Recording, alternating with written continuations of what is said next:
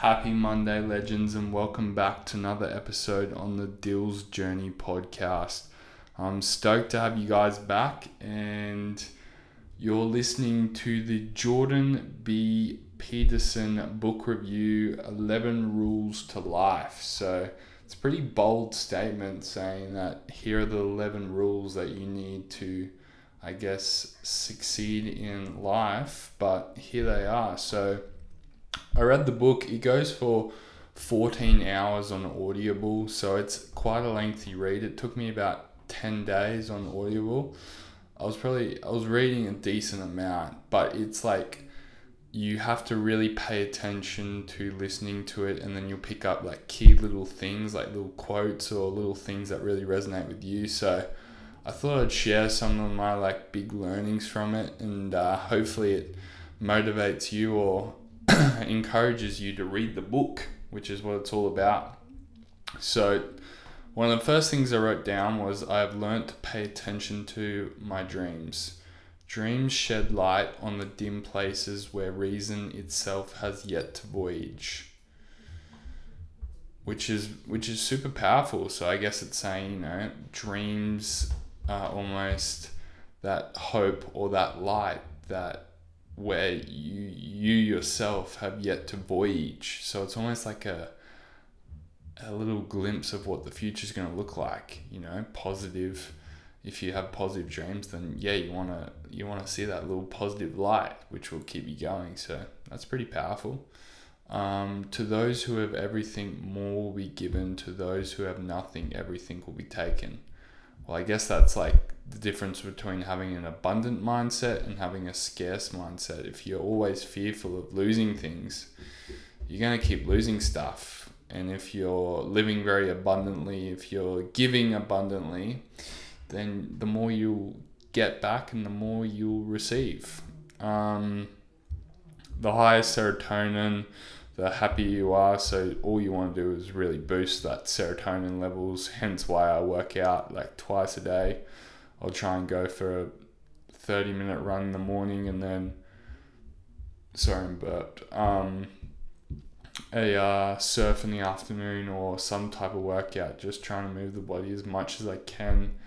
Um, because I wanna I wanna be happy, and serotonin's what makes you happy. Uh, next one is stand up with your shoulders back if you want to be respected and have strong energy. That's a big one. Like I've noticed I've been very self-aware of my posture recently. Man, I got the burps.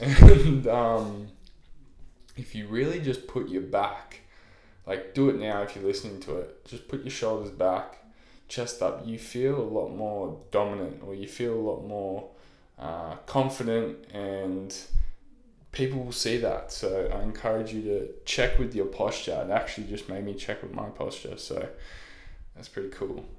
Next one Chaos is mother. The origin, source, the substance from all things are made. Where all thing chaos is a possibility of itself, the source of an idea, the mysterious realm of gestation and birth.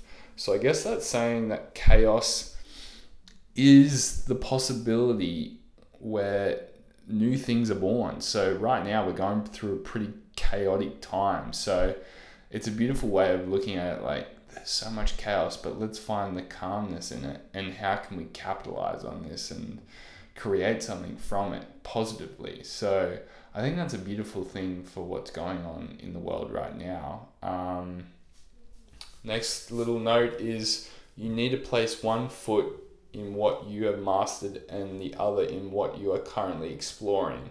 Then you have positioned yourself where the terror of existence under control and you are secure, but but where you are also alert and engaged, that is where something new to master, some way you can be improved. That is what it is, the meaning to be found.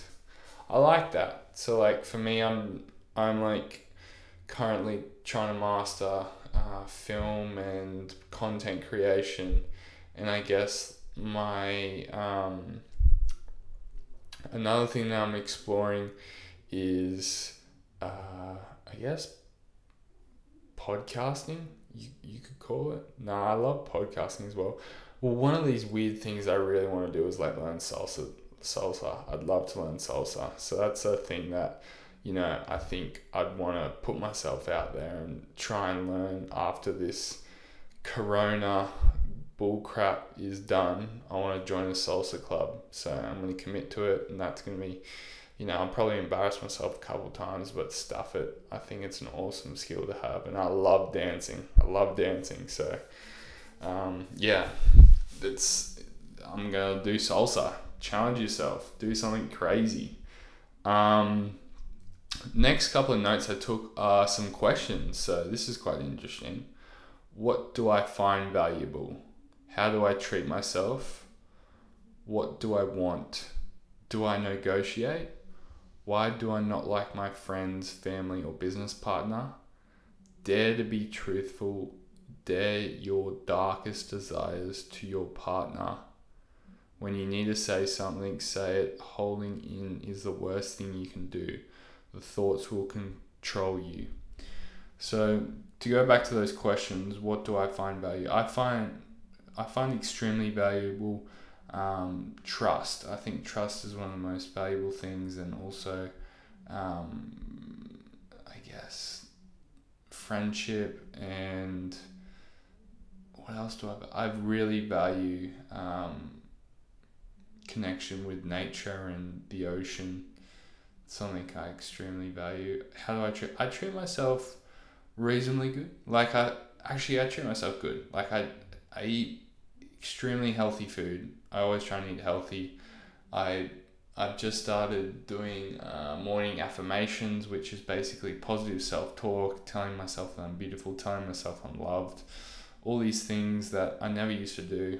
And yeah, this is probably the best place I've ever been, headspace wise, um, everything wise, relationship wise, with friends and family. Um, so yeah, I guess I, I do treat myself quite well. And just questions that you never really ask yourself. Like, when's the last time you ask yourself, how do I treat myself? I think an, a thing I could work on is maybe treating myself a bit more. I try, I'm very hard on myself, very harsh, like, always like, what's next, what's next. But I need to, like, I'm big on being present, but I need to enjoy um, treats or enjoy things a little bit more, as contradicting as that may sound. But yeah, who knows? There's no such thing as balance. All I'm saying is I'm stoked with where I'm at. Um, what do I want? That's a very big, bold question, but I guess what what I would want is to decide. I think the most powerful thing is when you can have the freedom of controlling how your day looks. I reckon that's the most powerful, powerful thing. And another thing is I want to have my own podcast studio, and a really big goal is I want to I want to help over a million people, some form, some way. I want it to happen, and then also I want to sail around the world in three years. So I'll keep myself accountable. I'll log it. I'll um play back this uh, book review and be like, oh yeah, I said that. anyway, um, bit off topic there, but we're back. The present is enter all flawed. Okay, that does not make sense. Obviously, my note taking is not amazing, but we got there. Anyway, perhaps happiness is to be found in the journey uphill and not in the fleeting sense of satisfaction at the next peak. Much of happiness is hope, no matter how deep the underworld that hope was received. You could honestly just snip that little bit and call it a day. Like, I think that's beautiful. I really did enjoy that little passage from Jordan. He killed it. Shout out to Jordan. Um,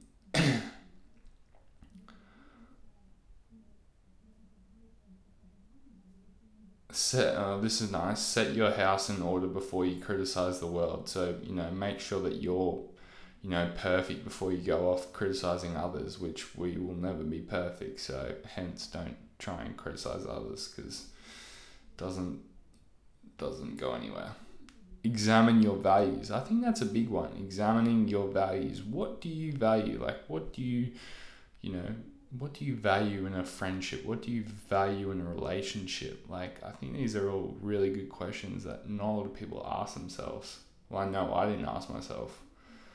Once you understand such feelings in yourself, then you can produce them in others. Ooh, I like that. So once you've, you know, felt love, you can give love. Once you've once you've felt confidence, you can install confidence into others. Like that's super powerful.